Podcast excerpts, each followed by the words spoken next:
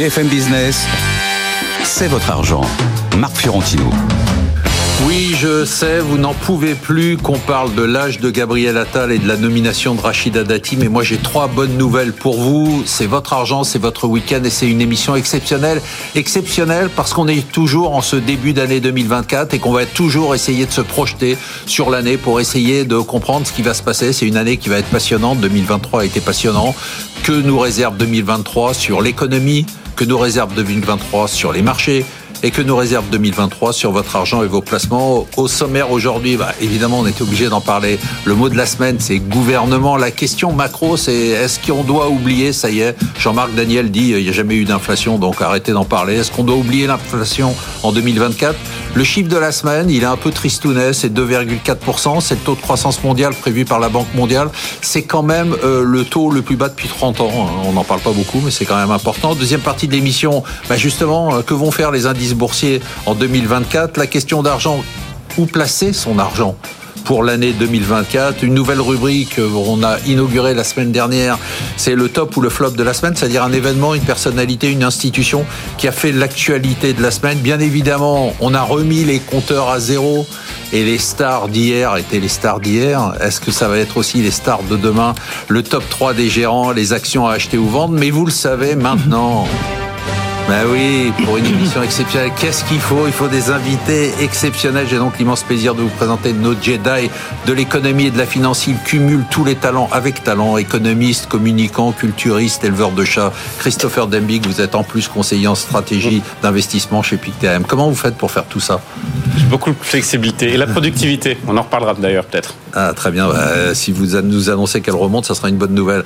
Alors, franchement, à chaque nouveau record de la bourse, je pense à lui. Voilà, c'est quand même sympa. C'est le célèbre gérant aux lunettes roses. Il va nous donner la couleur de ses lunettes pour 2024, Christian. Bonjour Marc. Non, non, les, mes étudiants à l'ESSEC m'ont offert une cravate, rose. ça veut dire que ça sera pire, que les, pire que les, lunettes roses.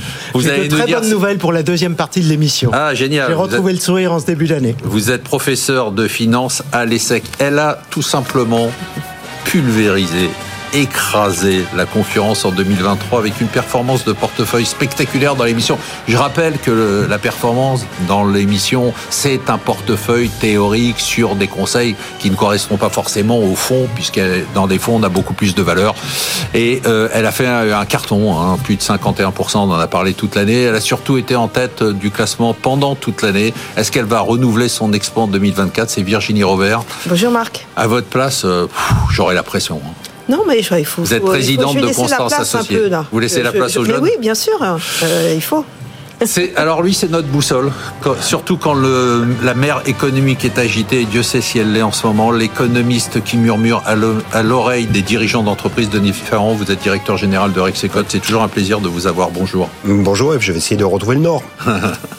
bah, si vous pouviez le retrouver pour nous, ça nous aiderait. Alors justement, vous allez peut-être nous aider à retrouver le Nord avec le mot de la semaine, le gouvernement. Bon, c'est dur, dur d'être arrivé, vous avez compris la blague. Euh, Gabriel Attal, ok, d'accord. On a compris qu'on avait le Premier ministre le plus jeune de la cinquième et que Dati est une surprise, mais à part ça, parce que franchement, on part que de ça, ça commence vraiment à me saouler. Qu'est-ce qu'on peut attendre comme inflexion économique du nouveau gouvernement et de la suite du mandat d'Emmanuel Macron? Je vais donner mon opinion, elle n'intéresse personne, mais je vais quand même me la donner pour lancer le débat. Ma perception, c'est qu'on a un gouvernement qui va devoir gouverner pour la première fois sans argent. On n'en parle pas, mais je trouve qu'on est dos euh, au mur en matière de dette, dos au mur en matière de déficit. Euh, L'Europe ne va plus nous faire de cadeaux. Si euh, le gouvernement n'a pas la chance d'avoir une nouvelle vague Covid, eh ben, il ne pourra pas utiliser des fonds sortis de nulle part pour faire des cadeaux sortis de nulle part. Et donc, on va avoir un nouveau gouvernement qui va devoir gouverner sans argent. Vous partagez cette vision. Si vous n'êtes pas d'accord, évidemment, vous pouvez le lire.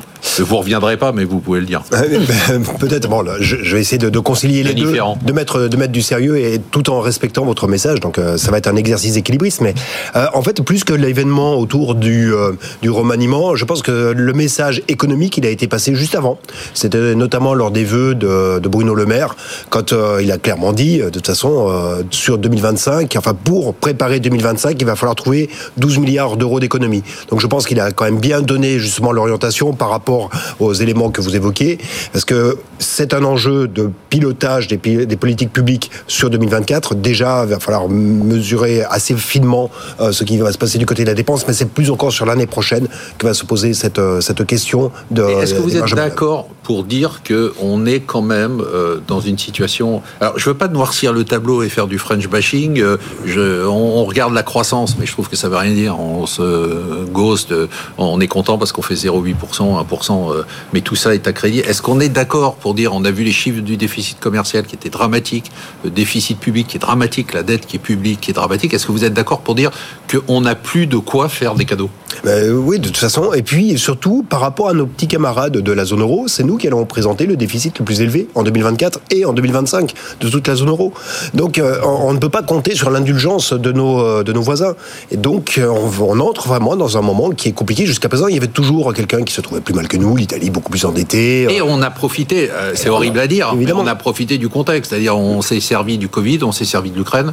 Oui, tout à fait. Il y avait plein de choses qui euh, qui, qui, jouaient. Alors, en revanche, on est en train de, on est en train d'enlever, de finir d'enlever les dispositifs de soutien qui ont été déployés face à l'Ukraine, face surtout à la crise énergétique. On sort du bouclier énergétique qui a été mis en place. Donc, on retrouve aussi petit à petit une économie qui va fonctionner sur ses fondamentaux.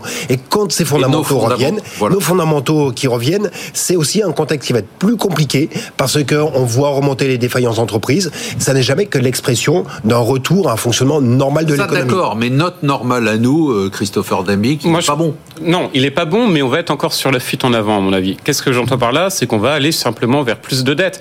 Et finalement, le contexte d'ailleurs pour s'endetter est plutôt bon. Juste le 9 janvier, donc il y a juste quelques jours de cela, on a eu un montant record d'émissions de dettes publiques et privées. On est à 43 milliards. Et le point qui est intéressant, c'est qu'il y avait une très très forte demande, une demande record pour les emprunts d'État. Donc finalement, qu'est-ce que va faire le gouvernement? Alors bien sûr, on Vous avez raison, mais à des taux quand même plus élevés. À, des taux bien sûr plus élevé, avec une croissance trop optimiste par rapport, en tout cas, au niveau des prévisions du gouvernement. C'est simplement, on va euh, reporter dans le temps toujours ce problème mais de on dette. Peut plus. On peut mais c'est là où je serais pas d'accord. Là où je serais pas d'accord, c'est que je pense pas qu'il y aura une limite. L'Allemagne elle-même n'arrive même pas à trouver 60 milliards supplémentaires. Oui, mais regardez les changements. Elle va pas nous permettre nous de continuer à vivre. Oui, mais regardez les changements au niveau du pacte de stabilité européen. Alors, il y a, les changements sont sont pas uniquement cosmétiques, mais il y a suffisamment d'ambiguïté pour éviter notamment que la France, par exemple, aille en procédure excessive. Ce qu'il faudrait faire dans un monde idéal, il y a un sujet. J'ai regardé un chiffre qui est intéressant avant qu'on arrive. C'est si vous regardez au niveau de la fonction publique, parce qu'on a un État qui est quand même extrêmement important on a ce qu'on appelle le taux d'administration. Concrètement, c'est combien vous avez d'emplois publics par 1000 habitants. En Martinique, vous avez 105 emplois publics pour 1000 habitants. En Oise, vous en avez 57. Vous avez un décalage et vous avez un État qui est énorme où on n'a jamais réformé la fonction publique, qui est complètement obèse. Ça, ce serait une belle réforme. Mais est-ce que objectivement, ça va faire partie de l'agenda? J'en doute très fortement. Donc, on sera sur la vous pas d'espoir sur ce nouveau gouvernement? Non. Enfin, pas sur la question de la baisse des dépenses euh, suffisamment euh, significative, pas du tout. Mais on n'a pas d'argent, donc on va le trouver. Mais ils vont continuer d'emprunter à des taux plus élevés et comme d'habitude, on va reporter le problème pour les générations mais quand on emprunte à des taux plus élevés, on a un service de la dette, donc ah, bien continue. Exactement. Mais ce qui veut, le côté français, et, et c'est pas uniquement français, je pense qu'il faut voir, c'est que les déficits publics post-Covid, finalement, ils seront au moins euh, deux points de pourcentage supérieurs à ce qui existait avant Covid. Sauf en Allemagne. Sauf, en, Allemagne, mais qui est un cas Sauf dans les pays Mais si vous regardez par exemple aux États-Unis, en Europe du Nord, mais sauf au Japon. Et sur, oui, mais et par exemple aux États-Unis, le déficit public n'a cessé d'augmenter, mais au moins il est fait pour de bonnes raisons. Quand vous avez 7% de déficit public, c'est de la relocalisation d'activités essentielles Surtout, comme les ça crée de la croissance. Et ça crée de la croissance et de l'emploi manufacturier. On a les chiffres. En France, simplement, le problème, c'est qu'on va faire de la dette pour simplement alimenter et payer la charge de la dette. C'est pas de la dette et pour de l'investissement. Exactement. Christian. Oui, Marc, de toute façon, la priorité du gouvernement affichée n'est pas du tout l'économie. C'est euh, ah, d'ailleurs un sondage sur, sur, votre antenne, sur, sur BFM, c'est la sécurité, l'immigration, l'éducation. Pas d'accord, parce que Gabriel Attal, il, a, il a parlé de travail. C'est-à-dire que pour la première fois, il a, on explique, il me semble, qu'aujourd'hui, si on est aussi décalé, c'est parce qu'on travaille pas assez, que le travail n'est pas suffisamment rémunéré par rapport au non-travail. Très peu, très peu parce qu'on est en année électorale, il va y avoir les élections européennes, et donc ce sont d'autres sujets qui arrivent au premier plan. Et de toute façon, la France se retrouve dans une situation coincée avec l'Europe, avec une banque centrale indépendante, mais en fait dépendante des, pays, des autres pays que vous avez cités, de la rigueur de l'Allemagne, qui a une situation aujourd'hui maintenant totalement différente de nous, de ce qui se passe en Europe du Sud. Donc on se retrouve coincé dans la possibilité d'utiliser le déficit budgétaire. Euh, Denis, tu. Ouais, ouais alors sur le sur le déficit budgétaire, franchement, j'ai l'impression qu'effectivement, c'est pas tant sur 2024 que l'on va maîtriser la dépense, parce que hmm. c'est quelque chose qui se prépare et on n'a pas, on ne s'est pas du tout préparé à ça. Donc c'est comme d'habitude, on fait des annonces.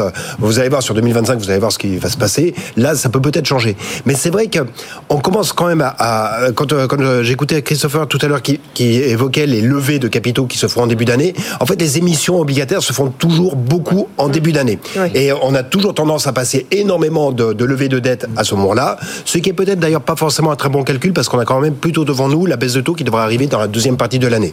Donc, mais on est en train d'essayer de sécuriser un argent que l'on n'a pas euh, en empruntant très rapidement sur des échéances assez assez longues euh, aujourd'hui. À des taux plus élevés, alors euh, des taux qui sont ridiculement bas par rapport à notre situation grâce à la signature de la zone euro et de l'Allemagne, mais quand même ça fait une charge qui est de plus en plus importante. Justement, vous parliez des Denis. Euh, on va, on va parler tout de suite de la question macro de la semaine. Euh, la question que je vais vous poser, c'est est-ce qu'on peut tourner euh, la page de l'inflation, de l'énergie et de l'alimentaire? Bon, on a vu, hein, malgré tous les efforts de l'Arabie Saoudite, de l'OPEP+, les cours de pétrole n'ont pas rebondi. Ils ont rebondi un peu en fin de semaine sur l'intervention américaine et anglaise au Yémen. Il y a un an, on pensait qu'on passerait pas l'hiver. on parlait que de l'inflation par l'énergie et l'alimentaire. Est-ce que, est-ce qu'on peut évacuer ce sujet pour le reste de l'année euh, Oui, d'ailleurs, vous auriez pu enlever énergie alimentaire parce qu'en réalité, quand vous regardez depuis six mois, euh, l'augmentation des prix des services, c'est 1% sur les six derniers mois. L'augmentation des produits manufacturés, c'est 0,3%. Donc, euh, c'est même pas simplement l'énergie et l'alimentaire qui a ralenti en termes d'inflation instantanée. Alors, c'est sûr que quand on regarde en glissement sur un an, il y a encore de l'affichage d'inflation. Mais sur l'inflation vraiment instantanée, il n'y en a pas. Et de manière encore plus intéressante, il faut regarder comment se forment les prix. Quand vous regardez les prix en amont, les prix de production, les prix qui sortent d'usines, qui sortent de bureaux, qui sortent euh, donc euh, avant que ça arrive sur l'étal pour la consommation, eh bien vous n'avez plus de progression des prix de production. Les entreprises donc il n'y a plus d'inflation, vous nous dites Il n'y a plus d'inflation, le fondamental d'inflation n'est plus là. Vous n'avez plus euh, les entreprises dans une deuxième étape, c'était courant 2022 et début 2023, elles ont réussi à passer des hausses de prix. Comme maintenant la demande est plutôt en train de se dérober, l'espace pour pouvoir faire des augmentations de prix s'est refermé et donc l'inflation au-delà, même au-delà de la seule énergie et alimentaire en train de, de Sur l'énergie, la situation en mer Rouge, ça peut, ça peut. on non, n'est pas Ben Aouda Abdelhaim, on va pas faire de projection, mais non, mais sur la géo, sur la, sur cet aspect géopolitique, on a au moins des chiffres qui sont très clairs. Je vous donne un exemple. Aujourd'hui, effectivement, les euh, les navires vont passer par le cap de Bonne-Espérance vers l'Afrique du Sud. Par conteneur, c'est à peu près 400 dollars en plus par conteneur, j'insiste. Donc vous le voyez, ça reste relativement infime. Ça va pas se retrouver dans les chiffres d'inflation. Donc c'est un non-sujet, en tout cas au regard de l'inflation, et complètement d'accord. Effectivement, on est, on est sur un autre régime d'inflation, mais pas du tout sur les, sur les niveaux qu'on avait connus 2023 2022 Ça veut dire quoi? Ça veut dire qu'on oublie l'inflation au sujet pour l'instant? S'il n'y a pas ah. d'événements externes, on, Oui, et même, moi, le seul, peut-être sur l'alimentaire et l'énergie, enfin, sur euh, matières premières agricoles et, énergie, peut-être le seul sujet où il y a un point d'interrogation, c'est l'impact d'El Niño sur les matières premières agricoles en deuxième partie d'année. Mais aujourd'hui, mmh. par exemple, c'est très bas. Euh, le blé américain contrat euh, mars 2024, il a des points bas sous 6 dollars. Toutes les matières premières agricoles sont sur des points bas. Donc c'est j'oserais dire le seul petit point d'incertitude, mais qui va pas changer la donne euh, sur l'inflation quand même. Virginie, vous êtes votre regard sur les États-Unis. Euh, aux États-Unis, on a quand même l'impression que ça, se calme aussi. Euh, oui, ah ça se calme. Ça se calme, mais, la demande reste victoire. forte. Il faut pas crier victoire parce qu'on est quand même sur un marché de plein emploi. ça, c'est la première chose. Consommation très forte des Consommation qui reste hein. forte. et puis, moi, j'ai un gros point d'interrogation et je n'ai pas de réponse. C'est que va faire la Chine cette année? Hum. Parce que si vous avez un marché chinois qui repart, Je suis pas certaine qu'on n'est pas à nouveau. C'est ça que j'arrive. Mais parce qu'on comprend jamais rien ce qui se passe sur la Chine et c'est tout d'un coup ça sort du chapeau. Donc euh, euh voilà, si on sait qu'il y, y, a quand même des, des, on voit bien, il y a, il y a une espèce de. Euh, il faudrait qu'il fasse des plans de relance massifs. Eh ben oui, mais bon. Sur ça, on, on a juste peut-être un élément. On a eu euh, une conférence au mois de décembre pour donner les grandes lignes directrices. Il y a deux points qui sont importants. Il y aura la baisse de la fiscalité pour les secteurs manufacturiers notamment et des valeurs technologiques, probablement des mesures de l'immobilier, mais le point qui est essentiel, c'est pas de hausse des dépenses publiques. Donc probablement que le plan de, relance, mmh. que le marché que tout le monde fantasme. Voilà, ça fait deux ans à peu près qu'on fantasme sur ce Enfin, ça fait pas un an. Le déficit public chinois, il est déjà à 8%. D'ailleurs, aux États-Unis. Hein. Oui, euh, donc... mais bon, peut-être pas juste sur le plan de relance. On a besoin de la Chine par rapport au problème de l'inflation. Restons sur l'inflation, on va parler de la croissance Si on regarde que l'inflation, il y a un phénomène, comme elle est mesurée sur 12 mois, on va attendre un tout petit peu, les prix ne bougent plus. Alors, ils ne baissent pas, mais ils ne bougent plus. Et donc, ce calcul des prix, bah, il sera à zéro. On a une inflation qui va effectivement diminuer, sous réserve que les salaires n'augmentent pas plus. Pour le moment, depuis 12 mois, on a des salaires aux États-Unis qui ont augmenté de 4%. Mmh. On a donc une inflation des prix des biens et des services. Le dernier chiffre est sorti cette semaine, plus 3,9%. Donc, c'est logique qu'une entreprise répercute la hausse des salaires accordés. Maintenant, ça ne bouge plus, ça devrait être plat. Et pour que ça aille vite, on a besoin de la Chine parce que la Chine vient de passer en déflation. Mmh. Les prix en Chine baissent sur un an, c'est moins 0,5%. Ça pourrait même presque être inquiétant. Certains évoquent le vieillissement de la population évidemment. chinoise comme celle du Japon et qu'on passe en déflation. Il ne faut pas, mais il ne faut pas oublier que la Chine, c'est encore en ce moment 300 milliards de dollars en moyenne par mois d'exportation, c'est-à-dire de produits que nous achetons, nous tous, États-Unis, France, Allemagne, en Chine, et qui contribuent à ce phénomène qui dure depuis 20 ans, qui est la désinflation qu'on achète à la Chine. Donc on a besoin d'une Chine en forme. Pour le moment, elle est en forme et ça nous aide bien. Elle est en forme. Elle est en forme sur les exportations, mais pas du tout sur la demande interne. C'est très intéressant de regarder. Alors que le modèle était de se retourner vers la de se retourner vers l'interne. Mais quand vous avez une crise immobilière, quand vous avez une explosion de votre marché immobilier, vous en fait vous sapez totalement votre demande interne. Et donc la Chine n'a pas d'autre choix de se que de se tourner vers la réindustrialisation à nouveau à marche forcée et donc vers l'exportation. Allez, on passe tout de suite aux chiffres justement. Bah, vous faites des transitions, Benny, fantastique. On passe aux chiffres de 2024, c'est 2,4%. Ça m'a vraiment marqué. C'est les prévisions de la Banque mondiale, 2,4% de croissance. Alors nous, 2,4%, on se dit ah bah tiens c'est pas mal parce que nous on a des taux de croissance à 1%, mais non, c'est le taux le plus faible euh, depuis 30 ans.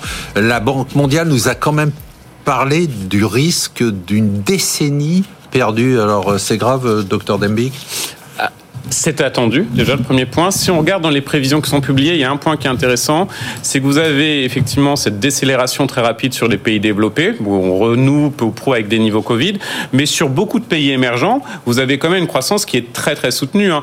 Euh, on est sur des niveaux pour les pays émergents, alors c'est pas les chiffres de la Banque mondiale, j'ai plus en tête, mais grosso modo en consensus à 3,8% sur les pays émergents, donc ce qui reste quand même très honorable. Après, on a toujours cette thématique de marché. Est-ce que les pays émergents vont tirer la croissance mondiale? La preuve est probablement que non, mais il y a des poches aujourd'hui de résistance. Peut-être ce qui va être extrêmement important, alors bien sûr, là, il y a toujours le, le mot innovation, etc. Il faut qu'on accroît la productivité, etc. Mais il y a quelques exemples qui sont intéressants, et c'est un exemple notamment chinois, sur les robots. Vous savez qu'on est quand même très en retard à cet égard. La Chine, par rapport à son objectif du dernier plan quinquennal, sont deux ans en avance. Donc ils, sont, ils vont très très vite. Et nous, on est... ils n'ont pas le choix, parce que... Ils n'ont pas le choix, effectivement, du fait de la démographie, mais ils ont aussi conscience que c'est un gain de compétitivité sur le long terme. Donc il y a des pistes aussi dans certains pays qui sont intéressants à suivre. En Inde, par exemple, eux, ils misent énormément sur les infrastructures et depuis le gouvernement Modi, vous avez 70 aéroports en Inde qui ont été construits. Donc il y a des pistes intéressantes dans les émergents. C'est des poches. Ah, ce sont des, des poches. poches, voilà, de prospérité, exactement. Qu'est-ce que vous pensez de la croissance mondiale? C'est quoi vos prévisions? On, on est euh, à 2,8, mais après tout dépend. Euh, le 2,8 que l'on retient et ça peut être le 2,4 de la Banque mondiale parce que ça dépend des modes de calcul. Mais ça, je ferme, je ferme la parenthèse. Effectivement, c'est intéressant de regarder les décompositions de la croissance. Et en fait, on a quand même une forme de désynchronisation qui s'est installée et également de regarder les moteurs à l'intérieur de la croissance. Ce qui me frappe véritablement, c'est que la zone euro, elle a été euh, très loin de la dynamique des États-Unis, principalement pour des raisons de consommation en 2023. Euh, les consommateurs européens ont été absents, là où les consommateurs américains, on le sait, ce qu'il en a été. Ça, on peut dire que ce sont les consommateurs américains qui ont tiré, qui ont fait la, croissance avec 2023. qui ont fait la croissance 2023, c'est clair. 2023. 2023. Oui, mais en 2024, les choses changent. Probablement que le consommateur américain sera un peu moins au rendez-vous que le consommateur européen, parce que les salaires réels sont redevenus positifs, bah, il sera un petit peu plus présent. En revanche, là où va se faire la différence, c'est sur l'investissement. L'investissement des entreprises américaines, il va rester là. Eh il y a une vraie dynamique de transformation qui, est, qui est amplifiée. En Europe, j'ai un petit peu plus euh, d'interrogations sur la dynamique d'investissement. Et donc, les, les moteurs d'investissement, l'investissement des entreprises était encore là en 2023 en Europe.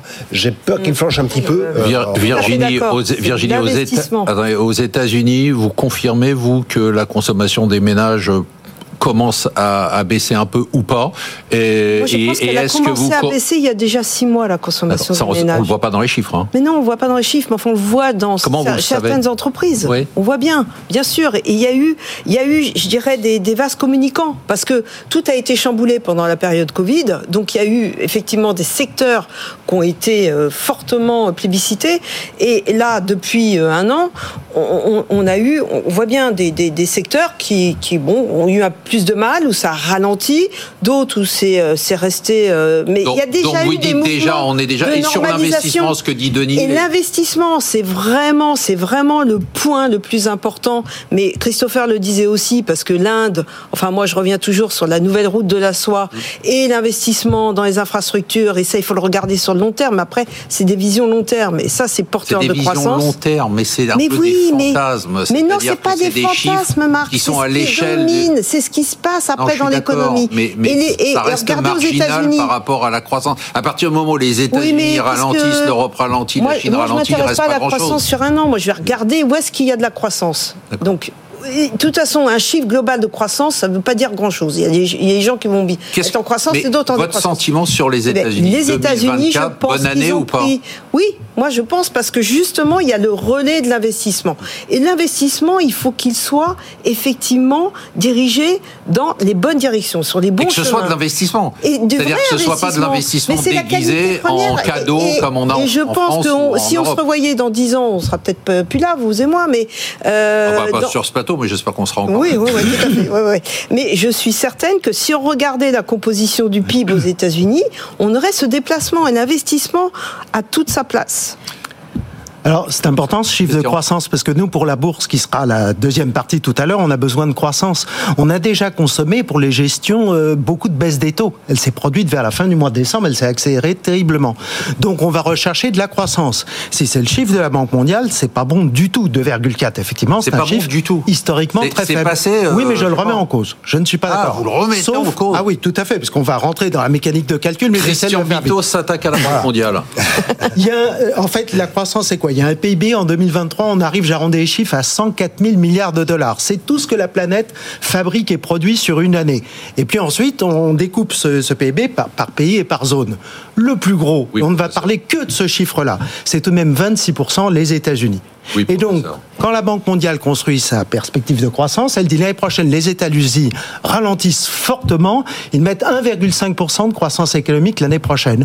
Ben là, je ne suis pas d'accord. Les mmh. États-Unis ne sont pas sur ce rythme de croissance, tout simplement parce que c'est année électorale, parce que dès maintenant, l'administration Biden est en train de dépenser jusqu'au plafond. On a encore des problèmes de plafond de dette et de dépenses. Déficit budgétaire, à mon avis, cette année, 8,6%. Je ne sais pas si vous rendez compte par rapport au PIB. Ce ne serait pas un pays européen. Qu'est-ce que répond Vous défendez la Banque mondiale euh, devant les attaques euh, éhontées de Entre économistes, est-ce que vous soutenez? Je dis, je dis 2,8 parce qu'on n'est pas sur une année qui est exceptionnelle. Euh, mais les Américains vont ralentir, mais parce qu'ils changent quand même, ils pivotent un petit peu. Donc, comme je le disais, un peu moins de consommation. Mais, mais effectivement, le point le plus important, c'est ce 8 points de déficit public. Aux États-Unis, on a. Donc, il n'y a plus de marge, Christian. Oui, mais les États-Unis, en fait, ce qui est spectaculaire en 2023, c'est qu'ils ont fait, ils ont piloter en appuyant sur le frein et l'accélérateur en même temps. Le frein monétaire, l'accélérateur budgétaire. Et l'accélérateur budgétaire, il est toujours là. Le chiffre euh, saisissant, c'est le doublement de l'investissement en construction de l'industrie américaine. Doublement de l'investissement en construction l'année dernière. C'est un chiffre hallucinant. Et quand vous regardez l'investissement en équipement fait par l'industrie, il n'a pas beaucoup augmenté. Donc ça veut dire qu'en ce moment, les Américains sont en train de construire des usines dans lesquelles ils vont pas mettre de machines Bon, mm. non, faut pas rêver. Donc, euh, l'investissement va être là, et donc ça va vous faire de la croissance. Donc vous êtes d'accord avec Christian Et donc la Banque mondiale vous remettez en cause la prévision de croissance. elle, elle va vous les défendez euh, non, très rapidement. Sur l'investissement, indéniablement, et il faut rajouter. On a des indicateurs, hein, les commandes de biens durables aux États-Unis qui sont un peu des indicateurs avancés sur euh, l'investissement des entreprises. Ils vont clairement dans ce sens-là. Et je rajouterais outre l'investissement aussi la course aux subventions. Et les États-Unis ont très bien compris, d'ailleurs sous Trump, mais accentué sous Biden, qu'ils doivent continuer cette course aux subventions pour ces relocalisations un peu ricardiennes et parfois même choupetteriennes. Oh, pour justement, ah comme vous y allez. Oh, tout à fait. vous avez réagi au moins. Comme vous y allez. pour justement avoir cet avantage compétitif mm. sur le long terme. Donc, dans tous les cas, c'est vrai que le relais investissement plus subvention, il sera bien présent et ce sera d'ailleurs c'est structurel. Hein, c'est pas juste sur 2024. Alors la bonne nouvelle, c'est qu'on était déjà fâché avec Christine Lagarde de la BCE qui veut plus venir à cause de moi. Et maintenant, on va être fâché avec la Banque mondiale. On se retrouve en deuxième partie de l'émission. On va vous dire ce que vont faire les marchés en 2024, où il faut placer votre argent, qu'est-ce qu'il faut acheter ou vendre comme action et qui sont les meilleurs gérants depuis le début de l'année qui vient de commencer.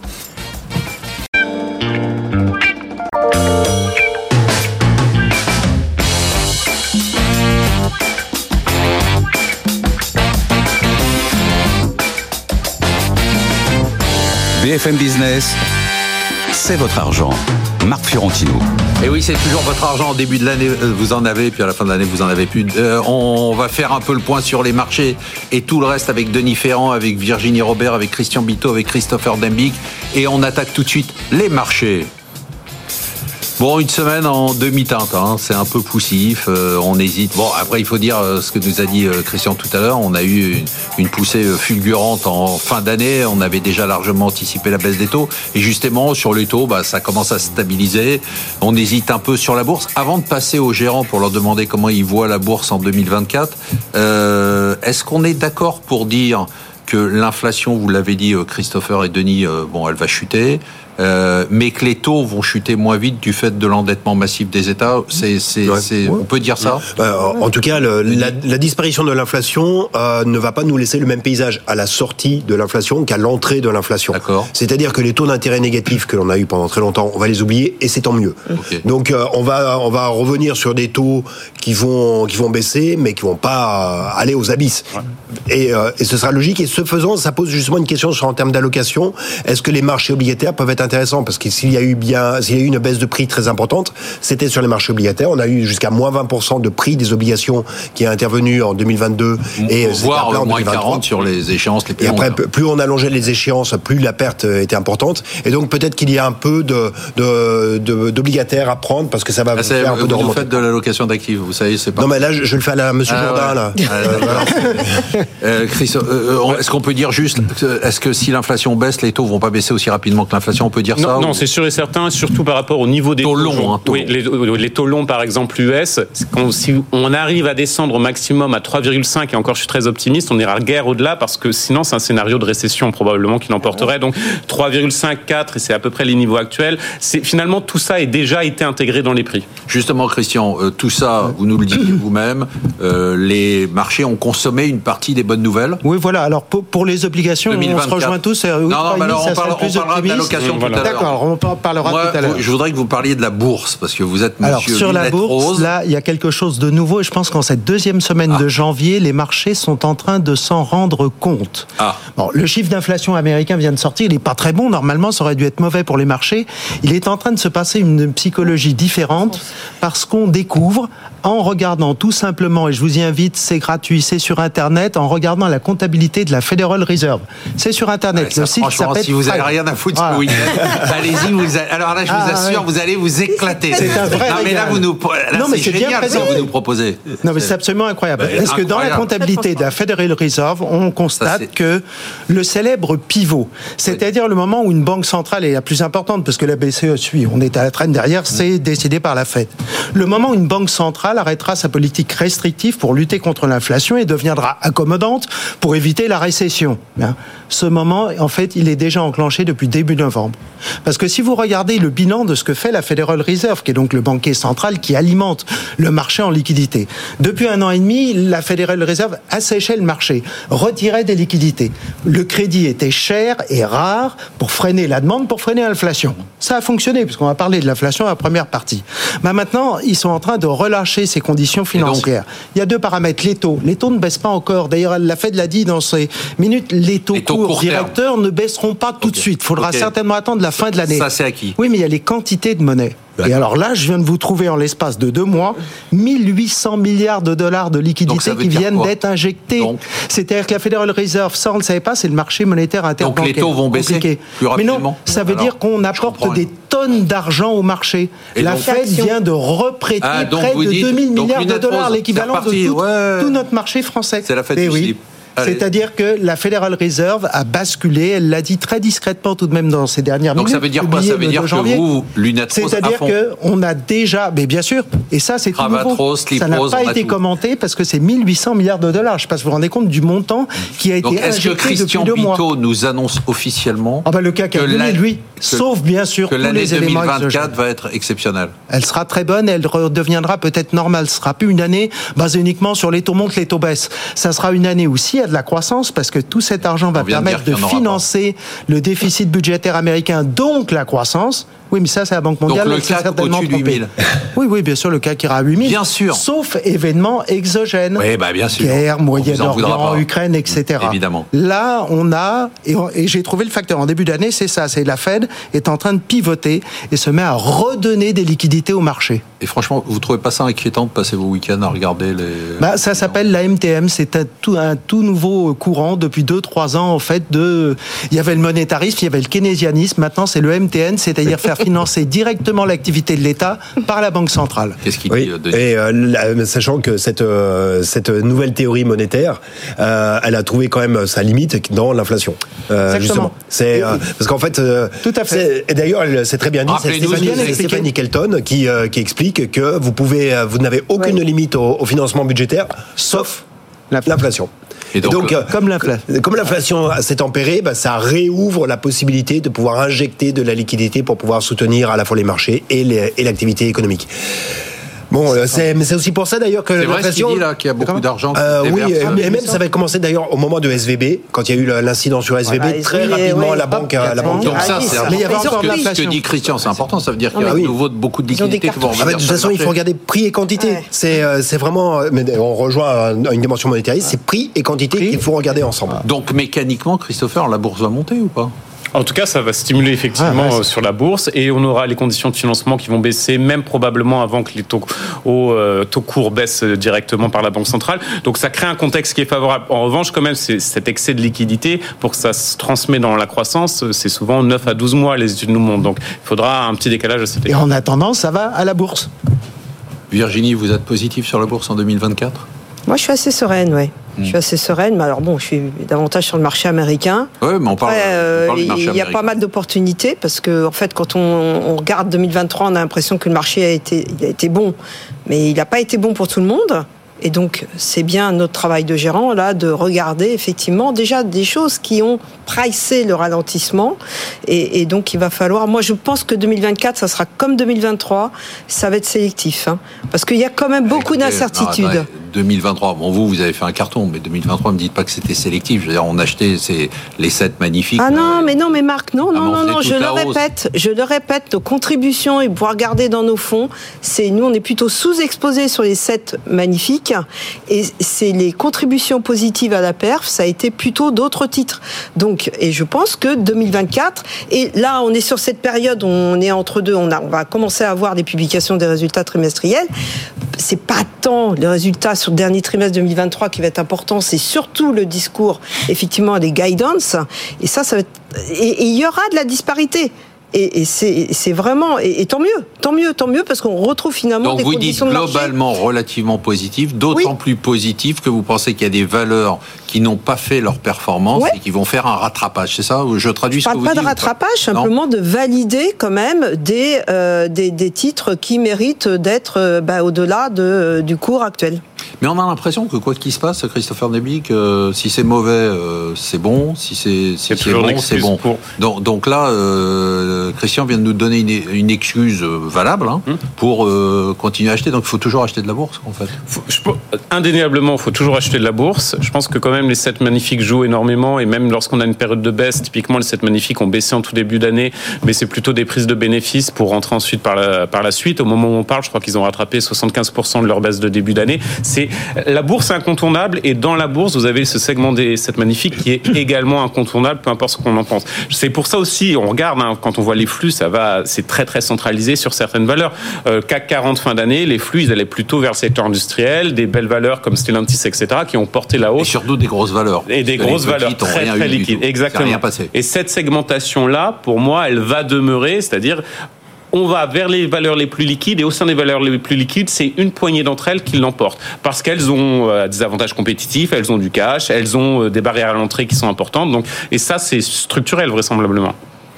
Très bien. Et euh, justement, ça nous amène à la question d'argent de la semaine, qui va être la question d'argent toute la semaine de toute l'année. Mais cette fois-ci, ça va être pour 2024 si on arrive chez nos gérants avec une petite mallette en leur disant quels sont les placements que vous recommandez, est-ce qu'ils vont me dire tout de suite bah, le Bitcoin parce qu'il y a eu maintenant des ETF et donc on peut traiter le Bitcoin pour les particuliers. Ça y est, on va passer aux 200 000 tant attendus avant les 300 000 et 500 000. Est-ce qu'il faut des actions? Est-ce qu'il faut des obligations? Est-ce qu'il faut de l'or? Euh, Est-ce qu'il faut du cash euh, Christian Bito, c'est quoi l'allocation d'un portefeuille euh, équilibré, on va dire, voilà, d'un portefeuille équilibré?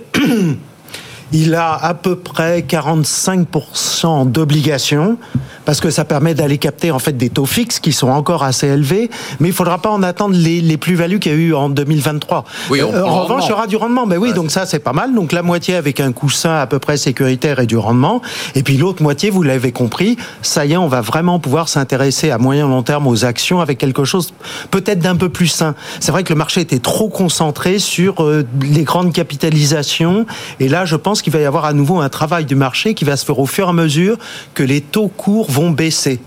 Moi, j'oublie jamais une règle d'or que je rappelle aux étudiants. Quand les taux des bons des trésors américains sont à 5%, les marchés émergents, c'est fini. Rapatriement des capitaux. C'est-à-dire, mettez-vous à la place d'un pension fund américain qui gère raisonnablement ses produits. Il dit, je prends des risques à aller acheter de l'Inde ou à aller acheter du Brésil, mais j'ai des bons du trésor à trois mois qui me rapportent 5%. Règle d'or, on rapatrie les capitaux. C'est pas ce qui s'est passé. Hein. C'est ce qui s'est passé. L'un. L'un des taux plus hauts. C'est le cas spécifique. Historique. Oui, c'est le cas à part. Qu'est-ce que vous ah, achetez ah, en ah, Inde et qu'est-ce que vous perdez sur la, et qu'est-ce que vous perdez sur la roupie oui, mais vous regardez les indices sans prendre en compte le risque de change. Ah, et voilà. bonne réponse. Et donc en fait, ça a été dramatique. mais pour ça, il faut que donc les, les, taux monétaires des placements sécuritaires baissent. Ça va se produire. Je ne peux pas vous dire quand en 2024 ou fin 2024. Et là, on pourra revenir sur ces marchés. Le Bitcoin. le Bitcoin toujours interdit pour moi. Voilà. Pourquoi Vous connaissez ma position parce que c'est le, là le, fait que ça devienne un à ce moment-là, on parle du marché de l'art ou d'autres euh, placements et tout. Non, non, mais c'est le moyen d'emballer une monnaie qui n'est pas une monnaie puisque mais il va y en avoir d'émission d'une monnaie, c'est une banque centrale. oui, mais là, je ne parle plus de finance, on parle d'art ou autre chose. Le Bitcoin, vous en avez euh, Non, non, non, j'en ai pas parce que nous, on est, ah on est sur un processus d'analyse fondamentale et de création de valeur. Donc moi, je comprends pas, je sais pas. Donc euh, très bien, ça existe. Euh, je regarde ça d'un œil intéressé, euh, de voir ce qui se passe, mais très franchement, je, je ne qu'est-ce pas vous, Qu'est-ce que vous conseillez, recommandez comme placement pour l'année? Moi, je, je reste en ma ligne. Les actions. Les, actions. Moi, les actions, la vraie création de non, valeur. Mais il a raison, création de valeur. Quand, on a du 5% sur du, du, placement obligataire, il faut le prendre. Oui, oui, mais on peut avoir aussi, euh, on peut se placer sur du. Bon, moi, j'aime bien le cash parce qu'aujourd'hui, on a de la rémunération sur du, sur du cash, en plus en devise, et ça nous permet d'avoir de la flexibilité. Vous savez, moi, je considère toujours que dans dans cet environnement, être liquide, être flexible, c'est très pertinent et euh, c'est un atout. Donc euh, je préfère avoir des échéances courtes, donc on peut appeler ça du monétaire, du quasi-monétaire rémunéré, et puis construire un portefeuille. On aura plein d'opportunités parce que ça va quand même. La bourse, il y aura. Regardez ce qui se passe depuis le début de l'année aux États-Unis. On commence à avoir enfin, parce que 2023, on n'en a pas parlé, mais le private equity aux États-Unis c'était très mauvais. Voilà, contrairement à ce qu'on peut penser. Très mauvais. Les IPO, le marché primaire, très mauvais. Il n'y a pas eu d'introduction en bourse. Et les MNE, c'était très mauvais. Ça commence à, depuis le début de l'année, à repartir. À repartir un petit peu. Il faudra voir sur la, durée. Mais le MNE commence à repartir. C'est intéressant d'ailleurs de voir que ces sociétés qui ont du cash et qui investissent euh, pour, euh, pour demain, pour, euh, pour après-demain, c'est assez intéressant. Donc oui, il y, a, plein de choses à faire sur les actions. Christopher David, très rapidement, pour vous, chez PICTM, c'est quoi le, la bonne allocation Alors, action très clairement incontournable Parmi les grandes valeurs les plus liquides, on a quand même ces poches, effectivement, je reviendrai euh, dans le mot de la fin sur le Japon, donc Japon et Inde. Et un point peut-être qui est intéressant, on est très optimiste sur les biotech. Il y a eu trois années de purge parce qu'il y avait un peu tout ah euh, sur les biotech et on avait des sociétés pas rentables. Pour deux facteurs très très rapides, les brevets des grandes pharma, ils tombent dans le domaine public, donc elles ont du cash pour acheter des biotech. Et le dernier point sur les biotech qui peut être intéressant, c'est aussi qu'on passe d'un d'un focus sur un seul produit à du multi-produit, multi-usage. Et c'est effectivement beaucoup plus moins risqué à cet égard et ça permet beaucoup plus d'applications. Donc ça peut être quelque chose de un renversement par rapport aux trois dernières années. C'est original. Merci. Allez, on passe au top. C'est un compliment. Bah oui, pour une fois que je vous fais un compliment. Top ou flop de la semaine. Donc on a changé ça. C'est d'ailleurs que va. J'ai demandé à mes Jedi de, de, me donner un événement, une personnalité, une institution qui ont fait un top ou un flop cette semaine. Pour vous, Denis Ferron, c'est quoi le top ou le flop hein, Vous n'êtes pas obligé de dire les deux. Alors c'est un flop et c'est un premier ministre. Euh, mais il n'est pas français, il est allemand. Il s'appelle euh, Olaf Scholz. Euh, il y a quand même en, Allemagne une préoccupation extrêmement forte. Là, actuellement, vous avez des manifestations d'agriculteurs, de transporteurs, parce qu'il y a une réforme qui passe pas sur le, une taxe pour le pour le pour l'essence. Donc, vous avez des manifestations très importantes, mais et qui viennent bloquer quand même l'économie allemande, qui est quand même déjà dans une situation assez compliquée. et Olaf Scholz, en fait, on a l'impression qu'il n'arrive pas à prendre la main sur son gouvernement, sur sa majorité qui est introuvable. Et euh, il y a quand même de grandes difficultés là qui ont été quand même très poussées, très mises en avant euh, sur la période. Donc notre flop de la semaine pour Denis et Olaf. Virginie ah ben Moi, je, reviens sur mon monde de corporate. Hein. Le flop, c'est Boeing et, et le top, c'est Airbus ça va se surprendre parce que j'ai quand même de l'Airbus en portefeuille, c'est pas américain. Donc là, euh, France, euh, bon, Europe, on va dire, mais France quand même. Europe, c'est un beau projet européen oui, oui, pour oui, une oui, fois. Oui, oui, oui, on mais bien ensemble et on a fait quelque chose de magnifique. Oui, ouais, ouais, c'est formidable. Et donc Boeing, on peut quand même s'interroger, mais que fait le service qualité?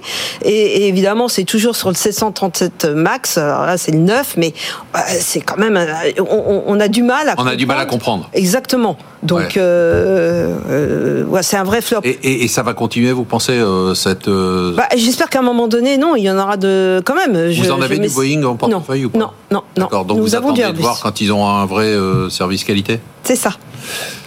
Christian Bito, le top ou le flop vous Alors bah, c'est la même personne, le Monsieur Powell, que j'ai surnommé en décembre, je l'appelais Petit Papa Powell, hum. parce qu'il nous annonçait une baisse des ah, taux directeurs. Un jeu de mots donc. Oui. Merci de le noter, Marc. Parfois, ça va trop vite. Et... Parfois, ça va trop vite pour et moi et je viens de le comprendre. Donc, petit Papa Powell, il nous annonce la baisse des taux directeurs très rapidement. Et puis, début janvier, le compte-rendu de l'institution qu'il préside, la Fed dit non, pas du tout, ça sera pas pour le début de l'année 2024. Euh, et donc, il s'est un peu transformé en père fouettard.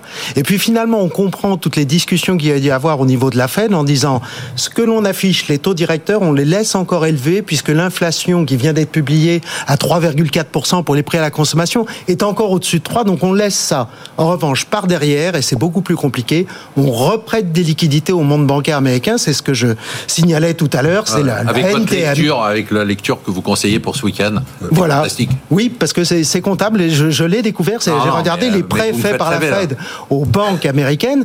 1800 milliards de dollars de plus. Je sais pas, c'est, je suis presque tombé à la renverse. J'ai vérifié si ma ligne internet était ah, bien connectée. Vous allez bien, vous êtes pas fait C'est assez impressionnant. Le top ou flop de la semaine pour Christopher Dembik. C'est le, euh, le Nikkei ah. japonais en termes de top, qui a atteint cette semaine un point haut depuis 1990. Euh, Alors on le sait, hein, le marché boursier japonais, hein. on l'attendait, ça faisait longtemps, ça bougeait pas trop, et les investisseurs redécouvrent le marché boursier japonais. C'est un mouvement long terme. Hein. Ça a commencé il y a à peu près un an, un an et demi.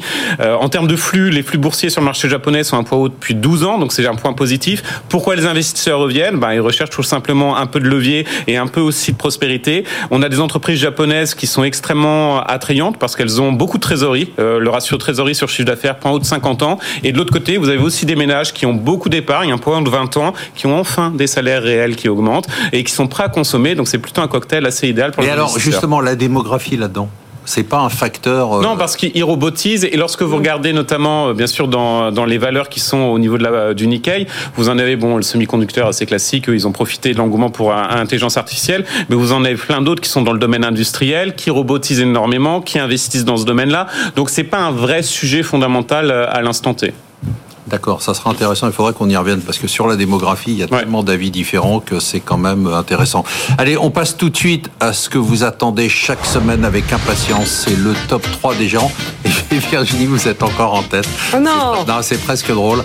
Euh, donc, euh, vous êtes à zéro. Et vous êtes ensuite la seule performance positive de, début d'année. Bon, c'est le début de l'année. Oui, oui, ça veut rien dire. Ça veut rien dire.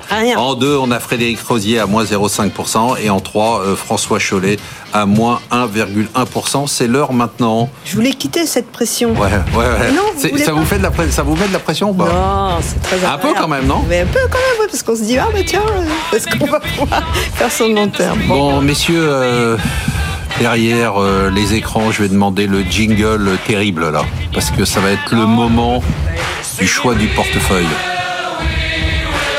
Virginie Robert. Oui. Je regarde les yeux moi, je dans, la continuité. Hein, Non, non, non, mais attendez. Euh, vous n'allez pas vous en sortir comme ça. Ah. C'est très important. La France vous écoute. vous avez du Amazon. Oui. Vous avez du Walt Disney. Oui. Vous avez du CrowdStrike. Ah oui. Vous avez du Integral Ad Science. Oui. On garde tout ça. Oh, vous avez du Facebook Meta Platform. Eh oui, on va garder. Vous avez du Dolby Laboratories. Eh oui. Vous avez du Vertex. Ah ouais, c'est magnifique. C'est C'est magnifique je garde. Rappelez-nous ce que fait Vertex. Euh, Vertex, c'est le, c'est le seul laboratoire euh, mondial qui euh, traite la mucoviscidose, mais derrière, il y a un pipeline de je ne sais plus combien de, de, de, nouvelles molécules, et notamment pourquoi ça a monté en dernière période, parce qu'il y a de grandes avancées sur un antidouleur qui ne serait pas addictif, contrairement aux opioïdes. Ah, dommage. résume, le L3 Harris Technologies. Hein L3 Harris, bien sûr, on regarde. Ralph Lauren, bien sûr. Oui. Nike, bien sûr. Ouais. ServiceNow, bien sûr. Ouais. Zscaler, bien sûr. Qu'est-ce qu'on achète Vous avez vu, hein, je bouge, je bouge rien. Hein. Non, non, vous bougez pas. on va acheter euh, le leader mondial du coffee shop. Euh, ah ouais Vous connaissez tous Starbucks. ah bon Et pourquoi bah oui. maintenant bah pourquoi j'achète maintenant? Parce que justement, elle a été assez décriée, elle a été, comme on dit dans notre jargon, dirétée l'année dernière, donc elle n'a rien fait en bourse, ralentissement on a vu, activité promotionnelle plus importante, euh, etc.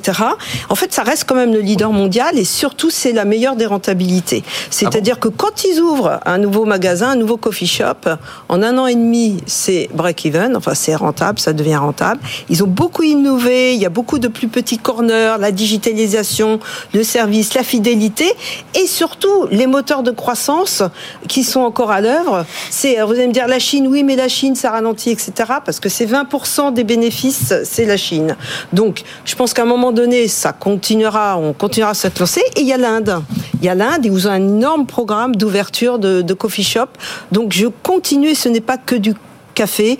Et aux États-Unis, je vous l'avais dit, mais les gens reprennent le chemin du bureau, le télétravail perd euh, de, de, de, l'importance. Et donc, euh, voilà, c'est une valeur que j'aime bien, qui est pas très chère finalement aujourd'hui. On a bien entendu.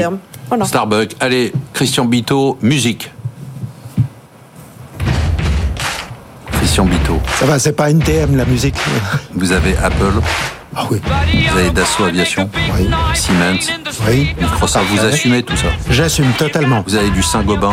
Très bien. Vous avez du Air Liquide. Toujours. Vous avez du Stellantis. Vous avez fait un carton l'année dernière dessus. Bravo. Vous avez du Pfizer. Oui, ça, ça, c'est Pernod Ricard en hommage à Christopher Dembick. Vous avez du Michelin. Vous avez du Cayenne. Oui, les robots japonais. C'est excellent, ça. Vous, avez du Schlumberger. Oui. Vous avez du Antasport. Antasport, c'est quoi Ça n'a pas encore marché, c'est chinois. C'est une marque chinoise à Hong Kong, en fait, et qui a racheté. C'est pas l'essence pour. Multimarque. Non, non, c'est pas Anta, c'est bah, les skis Salomon, puisque c'est la période. Ça a été racheté par Antasport ou Fila. C'est le Nike chinois. Christopher, la France, vous êtes. On va acheter quelque chose d'assez simple, c'est Accor le groupe hôtelier Accor, en fait, et de services Accor, parce qu'Accor, ça a quasiment rien fait en bourse depuis 3-4 ans, alors que le niveau de ses bénéfices a retrouvé et a dépassé celui d'avant Covid. Et puis sur Accor, on joue aussi bah, les Jeux Olympiques qui arrivent, des taux de remplissage qui sont extraordinaires depuis le début de, depuis le début de l'année. Et peut-être le, plus important, c'est une gestion de ce groupe, de la marque. C'est un des rares groupes à être capable de gérer dans la même marque, avec le même service et le même site internet, des marques de très grand luxe, Sofitel, jusqu'au Ibis Budget de la gare de Lyon. Quoi. En fait, on, on arrive à avoir un, une bonne gestion. Euh, Christopher. Oui, ah bah que, nous, que, nous, dans notre métier, nous connaissons bien les Ibis Budget. Mais tout ça est très bien géré, ça marche très fort et le cours n'a pas bougé. Donc voilà, je joue le avec, avec un Pernod Ricard. gare de Lyon, mais en day use. Voilà. Donc, d'accord, je joue le rattrapage parce que les résultats ont déjà dépassé ceux d'avant la crise du Covid et les Jeux Olympiques arrivent. Et c'est une marque très européenne. Vous êtes content de votre choix? Ah oui. Vous l'assumez? Vous êtes d'accord? Moi, je suis ni d'accord ni pas d'accord parce que j'y connais rien. Et à chaque fois que je choisis une valeur, elle perd 50%, donc j'ai arrêté. Merci de nous avoir suivis. Merci à tous nos invités de marque. On se retrouve la semaine prochaine pour une émission dont je peux déjà vous annoncer vous annoncer qu'elle sera exceptionnelle. Surtout, n'oubliez pas que vous pouvez nous écouter, nous voir, nous revoir, nous réécouter en podcast et en replay et qu'on cartonne toujours autant.